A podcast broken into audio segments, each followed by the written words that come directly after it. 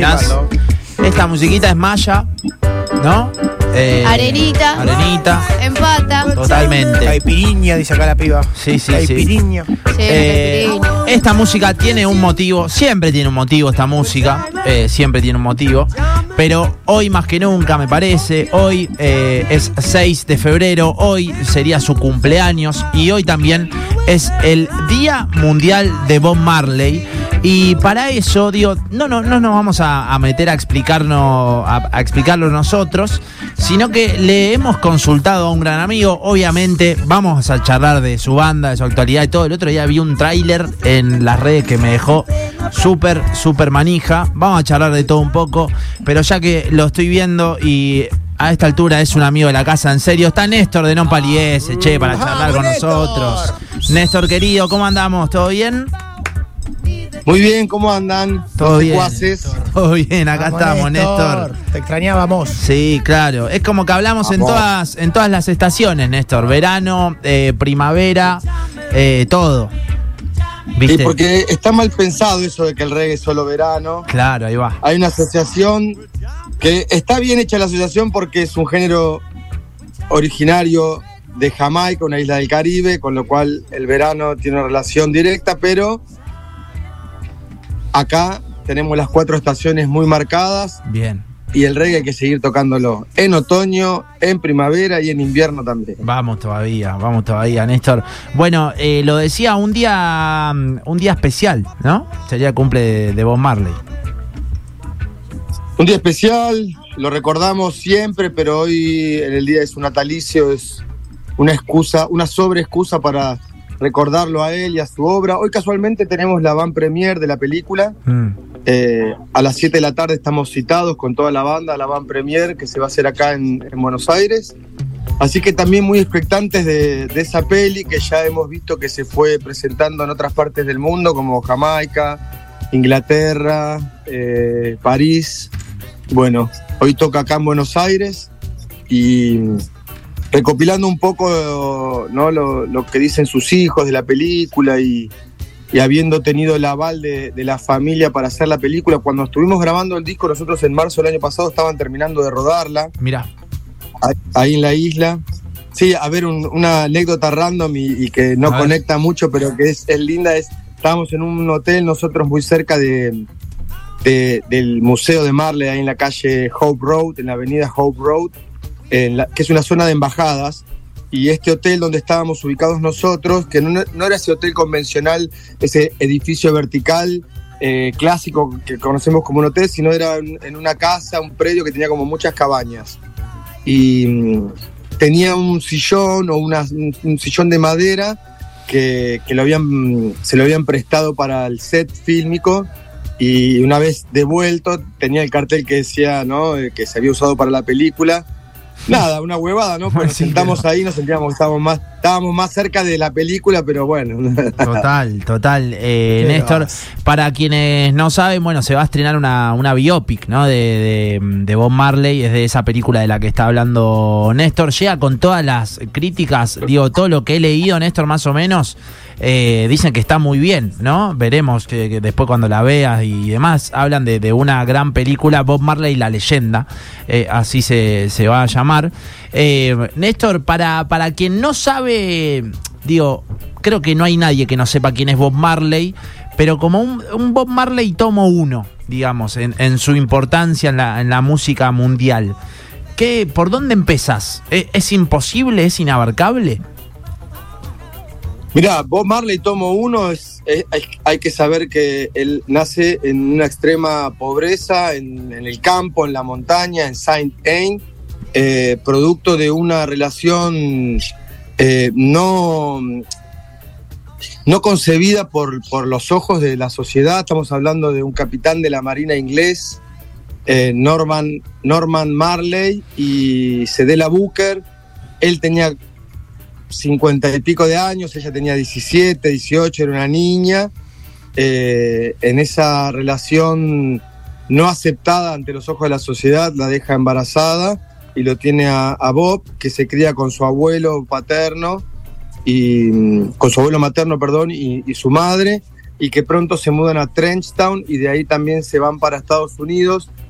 En todo ese mm, comienzo él descubre la música y sueña con ser cantante, audiciona junto a sus amigos eh, Bunny Wyler y Peter Tosh y ahí empieza una carrera musical que, que lo lleva a convertirse en la primer superestrella de, del tercer mundo, ¿no? Una Jamaica muy politizada, socialmente muy dividida Mm. eh, y muy armada también. Había una violencia muy, muy grande en Jamaica en los años 70, donde además los punteros políticos eh, armaban a sus, a sus, eh, como a, a- a sus jefes, Mm. eh, de esos punteros. Y, y Marley crece en ese contexto y, se, y crece musicalmente en ese contexto haciendo canciones con una, con una profundidad y un desarrollo inusitado. Para mí siempre me llamó mucho la atención esa capacidad de transformar su realidad, ¿no? Una persona que tranquilamente, analizando en el contexto de dónde nació y cómo se crió, podría haber terminado eh, más cercano a la delincuencia y a, y a la violencia armada y sin embargo de todo eso tan Sí. de toda esa realidad tan op- opresora logró hacer un puñado de canciones hermosas y muy muy características porque hay algo que hay que saber que el legado musical de Marley no es eh, muy grande no Eh, tiene apenas un puñado de discos y algunas canciones y compilaciones post-mortem pero esas canciones lograron eh, posicionarlo como un referente indiscutido del siglo XX. Creo que la Rolling Stone lo nombra como el músico, como el, el músico del siglo XX. Claro. Eh, hay un video muy curioso de John Lennon hablando de- del reggae de Bob Marley. Mira. Eh, muy interesante que dice que él le preguntan acerca si está escuchando música nueva y Lennon dice algo como hay una música que está siendo comercializada y, y mostrada al mundo disfrazada de rocksteady y ska, pero que se llama reggae y que tiene un contexto social muy interesante. Son apenas Mirá. unos 3, 4 minutos, pero donde ya vemos a un Lennon que era una persona también con una lucidez artística muy grande, eh, ya estaba poniendo los oídos y los ojos en, en lo que pasaba en Jamaica. Claro, totalmente, totalmente. Eh, estamos charlando con Néstor de No Pariese, eh, para quien está escuchando la radio y, demás. Decías recién su legado musical, pero es un ícono popular. Digo, yo me. la, la realidad es que no conozco tanto, pero digo, la lengua de los Rolling Stones, si querés, y, y Bob Marley, así como dos, dos íconos de la música mundial que son innegables, más allá de que después te sepas los temas o no. Me parece. A ver, sí, sí, la imagen de él es eh, ya es un producto de marketing que trascendió que sepas o no sepas quién es Claro. o cuánto conoces de él. Es como, como decís vos, la, la lengua de los Rolling Stones y, y la remera de esa remera de Marley partida mitad león y mitad Increíble. Marley eh, es, es una remera que, que a mí el diseño me parece re trucho. Veo la foto de él y está casi como pelado. Me parece re trucho, pero es re loco porque la he visto en, en- en muchos otros países. Yo pensé que era algo, no sé, al- como somos los argentinos, ¿viste? Pegaron dos cosas ahí y Claro. hicieron una remera, pero la he visto inclusive casi como un merchandising oficial de Marley. Así que debería decirte que sí, que es, es una imagen y un personaje que se ha fijado en, en la cultura pop, Mira, ¿no? Eh, en el mejor sentido de la cultura pop, que es la cultura popular, porque todo el mundo lo conoce, más allá de que no si conoce mucho o poco su, música. y dentro del reggae, Néstor, eh, su importancia musical, ahí sí te pregunto. Onda, viste, a lo mejor, viste que hay, hay veces que, eh, no sé, en determinado género una banda es más conocida que la otra, pero dentro de ese género dicen, no, che, pará, sí, sí, qué sé yo, en el punk se conoce Green Day, pero no, no son tan, tan punks. En este caso, que no sé, Bob Marley, ¿qué representa dentro del reggae? No sé si se entiende la pregunta. Sí, sí, se entiende perfectamente y tendría para decirte que habiendo conocido muchísimos artistas del género, inclusive contemporáneos a él, como Brinsley Ford, el cual estuvo en Rosario tocando con nosotros, el cual fue el productor de nuestro disco hecho en Jamaica, y él a principios de los 70 empezó con su banda Aswad en Inglaterra, en el momento que Marley va a regrabar algunos canales de Catch a Fire, que es el primer disco de los Wailers, va a Inglaterra con Chris Blackwell a grabar con otros músicos para darle una impronta diferente al disco y graba músicos ingleses. Eh, se sabe y hay videos de Bob Marley asistiendo a conciertos de Aswad. Eh, esto lo pongo para representar un poco la relación que tenía Prince con él, digamos, lo conocía directamente. Yo tuve oportunidad de conocer a los hijos de Bob, a Julian, Stephen, Demian y Siggy. Ese, eh, Siggy no estaba en Jamaica el año pasado, pero estos que te nombré Sí. estaban todos en la isla por, porque estaban filmando la película y fuimos a un concierto en Nine Miles donde estaban ellos con Prince y cuando llegamos todos se acercaron a saludarlo a Prince entonces me da la pauta de que de que sí tiene autoridad como para hablar y, y respondiéndote tu pregunta es Mm. muy admirado muy reconocido y muy respetado dentro del género eh, en Jamaica y me atrevo a decir que en todos el- todo el resto del mundo como músico de reggae. Eh, recientemente falleció Aston Family Man, que era el bajista, el arquitecto del reggae, el 3 de febrero, hace tres días, falleció en Florida, Miami, Aston Family Man, que posiblemente haya sido un músico, por lo menos en mi caso, un músico que no sea cantante, que también me influenció muy fuerte y, y se sabe que es muy reconocido entre inclusive bajistas como Flia de los Red Hot Chili Peppers Mirá. o bajistas que nada tienen que ver con el reggae, reconocen en Aston Family Man una influencia muy fuerte porque realmente las líneas y, y las melodías que hacía con el bajo eran eh, demoledoras en cuanto al sonido y después uno cuando empieza a tocar ese estilo que lo conoce y empieza a querer sacar esas líneas de bajo, te das cuenta de, de- de- de la cabeza que tenían, ¿no? De cómo interpretaban una música que ellos mismos crearon y, exportaron a todo el mundo con, con una calidad eh, pocas veces vista. Me, me llama y me sigue llamando la atención, ¿no? Como este grupo de jóvenes en una Jamaica tan violenta, con muy pocas posibilidades de equiparse o comprar equipamiento, tener buenos instrumentos, porque aparte nos pasó en el 2023 que fuimos a grabar a tres estudios emblemáticos de Jamaica y había problemas técnicos, no es que no, vas, no estás grabando en, en Londres o, Claro. o en Estados Unidos con...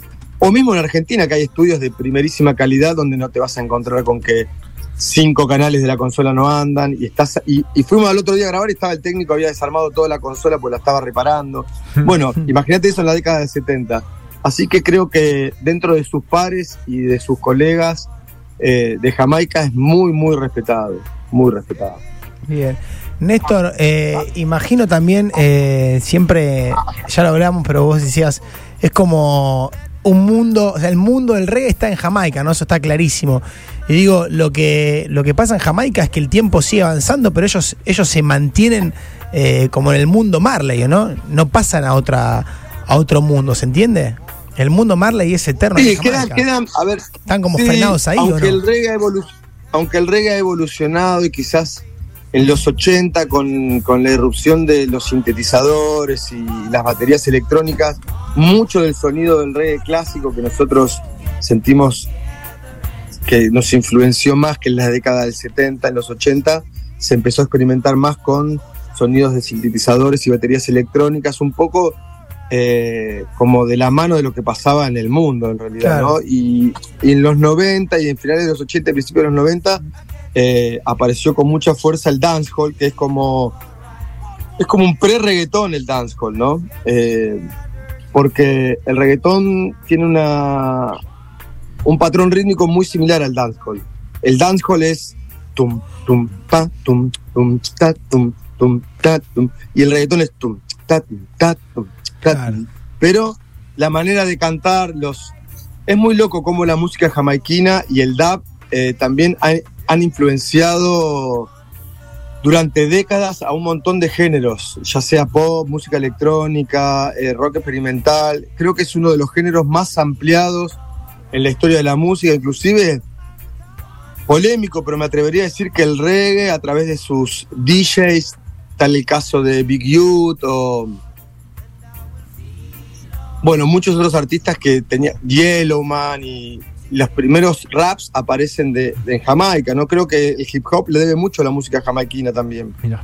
Entonces, eh, si bien en Jamaica está anclado eso y hay un revival con el New Roots o con el Neo Roots y muchos artistas jóvenes como Chronix, Protogy, eh, Kabaka Pyramid, que ganó un Grammy. Eh, si bien eh, sigue estando muy vigente, ha tomado como distintas vertientes en, lo, en la construcción rítmica y, y melódica, pero no es que eh, no es que en Jamaica vas a ir a escuchar escena rock jamaiquina. Claro. Néstor, ¿qué lugar ocupaba el rastafarismo en la música y en la vida, sobre todo, de, de Bob Marley? Todo, 100%. 100% porque aparte en la gesta esta de... Cuando, les, cuando la música ska, que era una música de salón, parecía a las orquestas de jazz de, Estados Unidos, porque hay algo que pasaba, es que desde Jamaica se sintonizaban algunas radios del sur de Estados Unidos, es así como Fats Domino, Ray Charles o ese tipo de, de orquestas llegaban a ser escuchadas en Jamaica, que la música era el mento o el soca, eh, música características del Caribe en ese momento. Eh, el ska, que era una música de salón, una música bailable, estaba la banda tocando para la gente que iba a bailar, eso fue mutando, pasó al rocksteady, y cuando llega al, reggae, a finales de los 60, principios de los años 70, baja mucho el, tempo de la música, el ska baja, se pone más denso, aparece mucho el consumo de marihuana dentro de los músicos como una planta sagrada, y en las letras aparece ya eh, todo lo que tiene que ver con el movimiento cultural, religioso, filosófico que es el rastafarismo, que no es ni más ni menos que la reinterpretación de la Biblia y la creencia de que Haile Selassie, quien fuera el emperador de Etiopía en el año 1930, coronado emperador, el primer emperador negro en África, del linaje del rey Salomón y la reina de Shiva, eh, de ese linaje viene Haile Selassie, coronado, Tafari Mokonen, es que eh, el pueblo jamaiquino abraza esa idea como la reencarnación de Cristo, ¿no? Eh, entonces, Marley abraza esas ideas, las compone, las, las habla y de hecho toca todos sus conciertos con tres banderas donde está el león, la figura de Haile Selassie y Marcus Garvey, que fue la persona que profetizó este, la coronación de Haile Selassie, porque eh, Marcus Garvey era un, uno de los primeros afro-jamaiquinos letrados en Estados Unidos, eh, que hablaba mucho de regresar a África, de, de, repatriar a todos los negros perdidos y esclavizados en, en distintas partes del continente, volver a África. Por eso también en, en, Etiopía hay un lugar que se llama Yayamani, que es la tierra prometida, son como, no sé si 10 o 15 hectáreas, o quizás le estoy errando en el número, pero son una cantidad considerable de hectáreas que Haile Selassie donó para que todos los, todos los negros que quisieran ser repatriados puedan tener un lugar y una tierra en África. Eh, y tenía una fundación que era una línea de barcos, una, línea de navíos, con lo cual hacía importaciones, que era la Black Star Line, y con esa flota él también arengaba que los negros poder repatriarlos. Él hablaba mucho de mirar a África porque en África va a ser coronado un rey negro y, y, y toda, esa, toda esa data que la tiraba en, en la calle, reunido ahí con, como orador, eh, finalmente se cumplió, lo cual fue muy fuerte para los contemporáneos. No escuchar a una persona que decía mirar a África porque ahí va a ser coronado un rey negro que nos va a llevar otra vez a nuestra tierra y pasa eso. Entonces, eso generó como una devoción muy grande por, por Selassie, donde actualmente es muy nombrado en, muchas canciones de muchos artistas. En el caso de Bob Marley, eh, él está, estaba convencido, porque escuché declaraciones de él, que en el intento de asesinato no lo terminan matando porque Selassie, el espíritu de Selassie y, toda esa fuerza mística que él abrazaba, lo salvó. Claro. Uf. Néstor, vos sabés que ayer hablábamos con, con Miguel Rep, que bueno, es dibujante y ha publicado. Eh, sí, sí, sí. Ah, ¿El hijo de Caloy? Eh, no, él, él, es Estute. Ah, perdón. Tenés razón. Claro, pero es más o menos parecido el, el- el laburo que hace. Perdón, perdón, mala mía. No, no, no, está bien, está bien. Eh, bueno, publicó un, par de, de biografías de, de ídolos populares eh, con, con dibujos, básicamente. Eh, una de Maradona, una de Evita, una de Messi. Bueno, Maradona y Evita él, le puso, él les puso nacidos para molestar. A la de Messi no. eh, porque no lo consideraba así, le puso que era un extraterrestre en vez de, de ponerle nacido para molestar. En Bob Marley está esto también, ¿no? Es, uno de los nacidos para molestar también, ¿no? Sin duda, porque aparte, eh, en el momento este tan álgido de la disputa política en Jamaica, uno de los candidatos a primer ministro de la isla era el candidato de Estados Unidos. Por eso él también canta Rasta don't work for no CIA. Eh, y se cree y hay teorías acerca de que ese atentado que él sufre en su casa está perpetrado por agentes encubiertos de la CIA. Y, y también hay algunas teorías eh, de conspiración acerca de ese cáncer que él sufrió, fue inoculado por, por también Mirá. por un médico que lo atendió en Alemania, porque él termina muriendo por un cáncer de melanoma, que no es para nada común en personas de color. El melanoma es un cáncer de piel que Se conoce científicamente, no afecta a las personas de color. Eh, esa uña que él tenía lastimada por aquel partido de fútbol terminó tomándole el pie y, y bueno, esto no es eh, no, no tuvo ninguna comprobación, pero se habló en un momento de que esas primeras curaciones en Alemania de ese dedo lastimado eh, se, le, se le inoculó el cáncer porque definitivamente molestaba y mucho. Che, bueno, estamos hablando con Néstor, eh, lindo, no Néstor, palidece, lo que sabe, estamos como todos acá remetidos eh, escuchándolo. Eh, pleno verano, lo estamos jodiendo. Bueno, para hablar eh, hoy, eh, un día como hoy, eh, nacía Bob Marley y bueno, eh, creo que hay pocas personas que lo expliquen tan bien como explica el rey Néstor, más allá de las charlas que siempre fueron porque venía a tocar a Rosario, porque, sacaban nuevas canciones y demás, siempre nos ha dejado data de reggae y por eso queríamos ganas de charlar con compartir, él. ganas de compartir. Totalmente, totalmente. Fenómeno. Y, y se toma el tiempo eh, para todo eso, Néstor. Y con Nompa, bueno, a full también, ¿no? Activando a full. Sí, con Nompa Full. eh, uh, qué momento este, pará. Uy, se nos fue. ¿Qué pasó? Justo ahora. Le hablé de. de- se a ver, llama. ¿Por pará. qué, por qué dijo qué momento? No sé. ¿Por qué dijo qué momento? ¿Venía algo? Va a volver, no sé. Y ahora seguramente Oh, hace volverá. Che, estamos eh, hablando con No, Néstor. pestañe, pestañea, lo veo bien yo. Ah, ahí está, no, pero- ahí va de vuelta, ahí va de vuelta. Eh, justo le, le preguntaba No por. sorprenda con nada. eh, le preguntaba por Nompa eh, para. mm, por esta canción de, de Nompa con Emiliano, que está sonando mucho últimamente.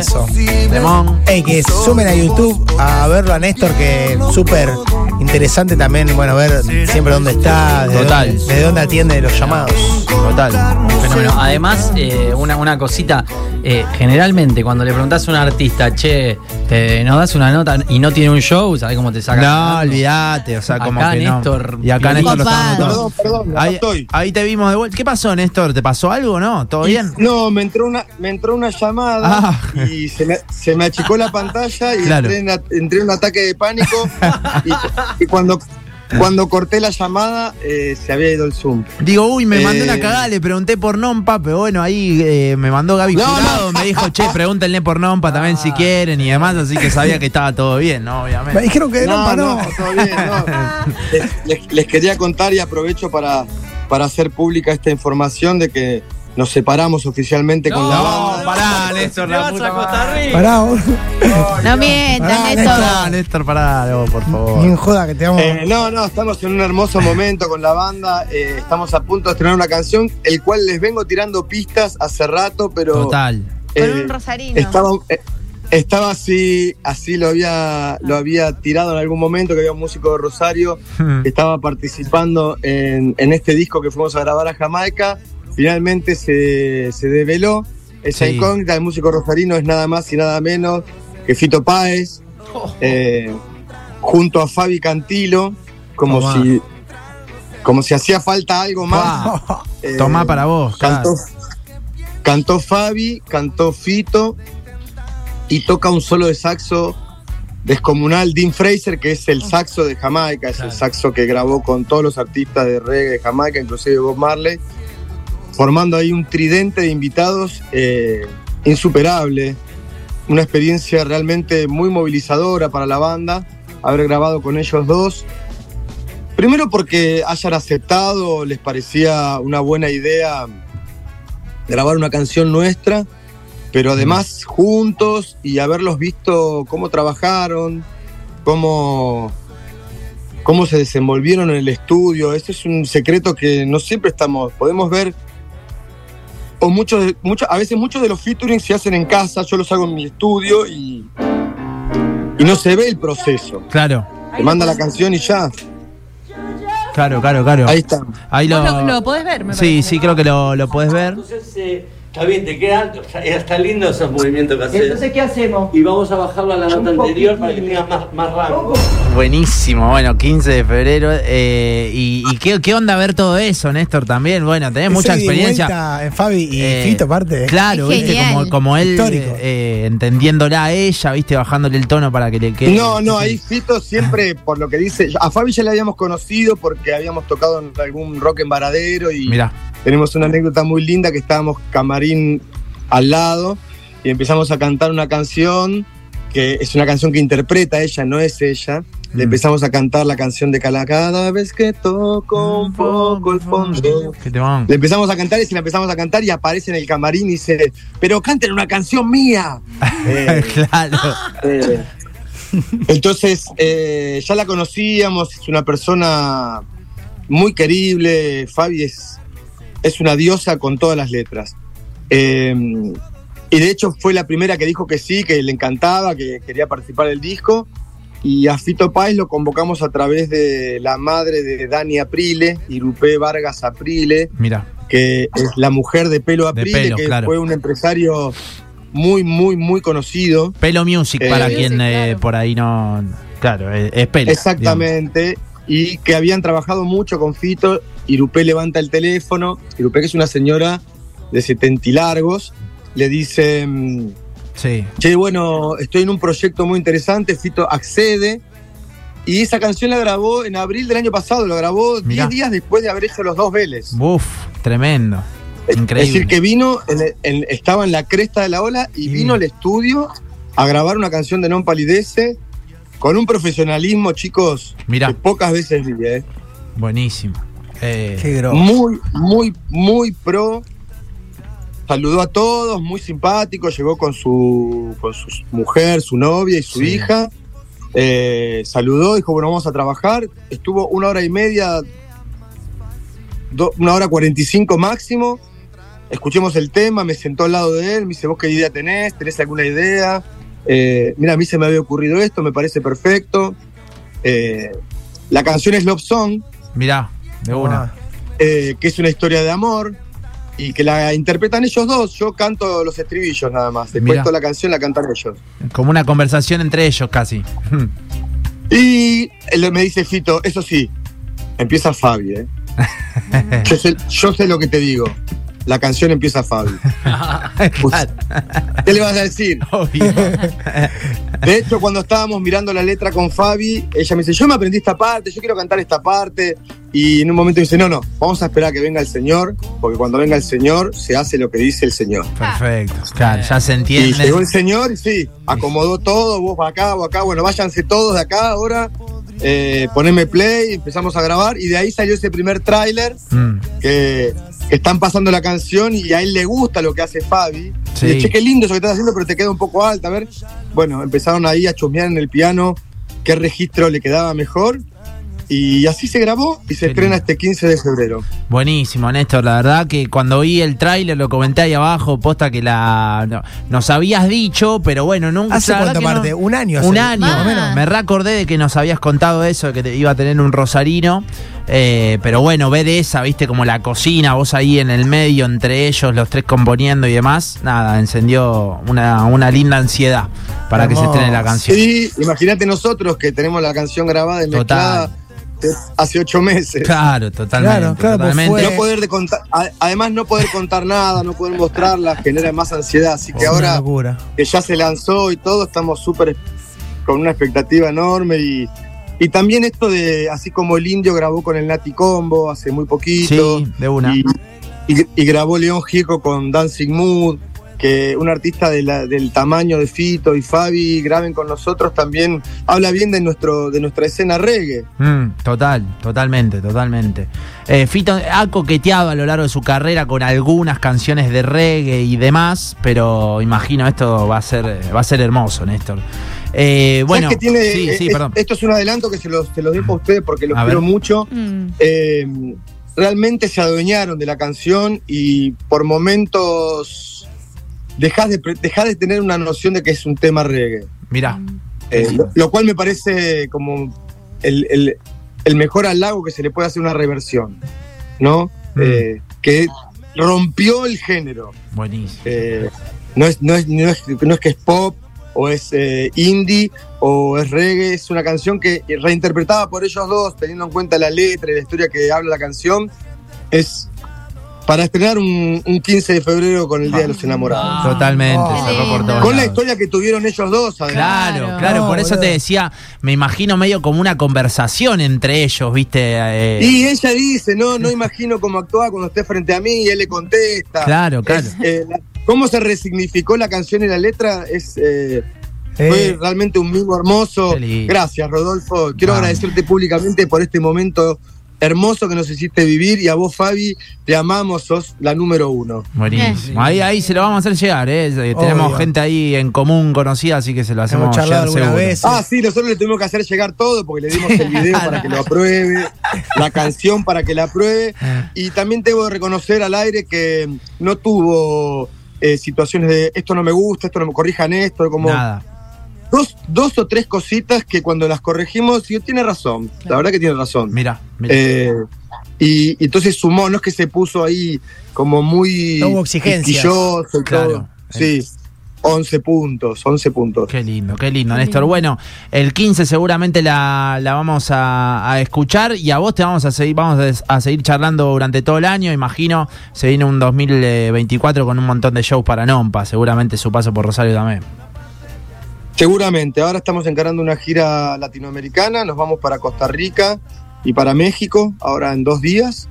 Y en marzo ya tenemos algunos conciertos y bueno, hay, hay expectativas. Ayer se anunció un show muy lindo en Perú junto a Gondwana, Pericos y Laguna Pai. Tenemos también eh, un regreso a, España y nos han pedido fechas también en Londres e Irlanda lo que va a ser nuestro primer desembarco y gira europea, que veníamos yendo a España, pero se van abriendo otros países y bueno, ahí tratando de, de llevar lo mejor posible este momento tan complejo político y, social que está viviendo la Argentina, así que eh, tratando de que nuestra música funcione también como un refugio para todos aquellos que necesitan descomprimir de tanta mierda, de tanta de tanta opresión que, que se están dando en estos días con, con esta nueva gestión y que entiendo que muchos necesitaban un cambio o querían un cambio, pero estoy seguro que este cambio que se está sucediendo ahora no era lo que habían imaginado. No es mi intención llevar el final de esta nota a un terreno político, pero sí me hago eco Mm. porque es muy complejo y, y las balas pican muy cerca porque mi madre es jubilada y porque mi hermano ha sido suspendido de su trabajo recientemente. Tengo otros amigos que han sido despedidos de sus trabajos, que venían trabajando bien. Entonces es imposible que no nos afecte y no quiero mirar para el costado y quiero manifestarme en nombre de, de la banda porque lo hemos hablado mucho con la banda también. Y, y también están llevando a cabo como una cacería, ¿no? Para todos aquellos Sí. que estamos en contra, somos zurdos, kirchneristas, todo el tiempo bajándonos el precio o poniéndonos en un lugar de menosprecio y, y no es así, me parece que no es por ahí. Entonces nosotros con nuestra música queremos brindar un refugio para todos aquellos que quieran venir a descomprimir un poco esta absurda realidad y poder encontrarse entre tantos.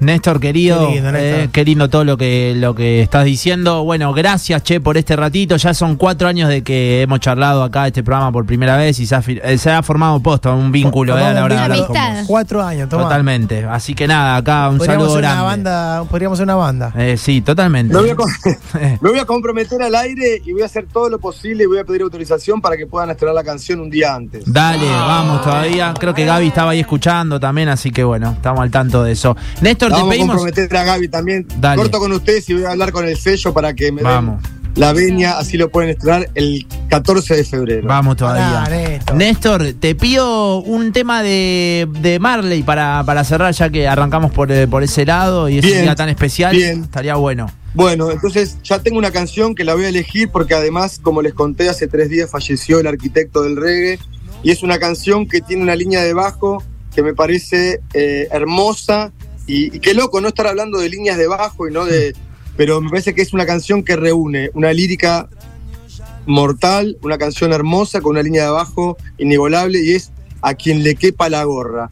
Who the Capfit. Uf, qué temón, qué temón. Genial. Hermoso. Vamos a con prestar atención al bajo. Who de Capfit. Eh, Néstor, querido, un abrazo grande de parte de acá de mío, de Nacho, de Alejo, de Juli, de Fede y de Vicky también, eh, acá de los secuaces. Abrazo grande Ya para nos vos. veremos por acá, Néstor. A todos los secuaces, a todos los secuaces los abrazo y ojalá nos veamos pronto. Gracias, Néstor. abrazo Te grande. queremos, Néstor. Saluda a la Te banda. queremos, chau, chau. Ahí estaba, eh. Néstor de Nompa, eh, un lujazo que nos dimos. en Siempre el tiene la mejor. Día de su cumpleaños, eh, de Bob Marley. Insuperable el tipo. ¿Qué va a ser, viejo? ¿Querés data de un género? Tomá. Así se hace. Y que tiene la, la posta. Claro, No, y aparte, siempre con una buena onda, ¿viste? todo, Es todo. un amor. Increíble. Vamos, Jude Capfit nos lleva a una nueva tanda. A la vuelta jugamos. Escuchá el bajo, escuchá el bajo. Dale, dale, dale.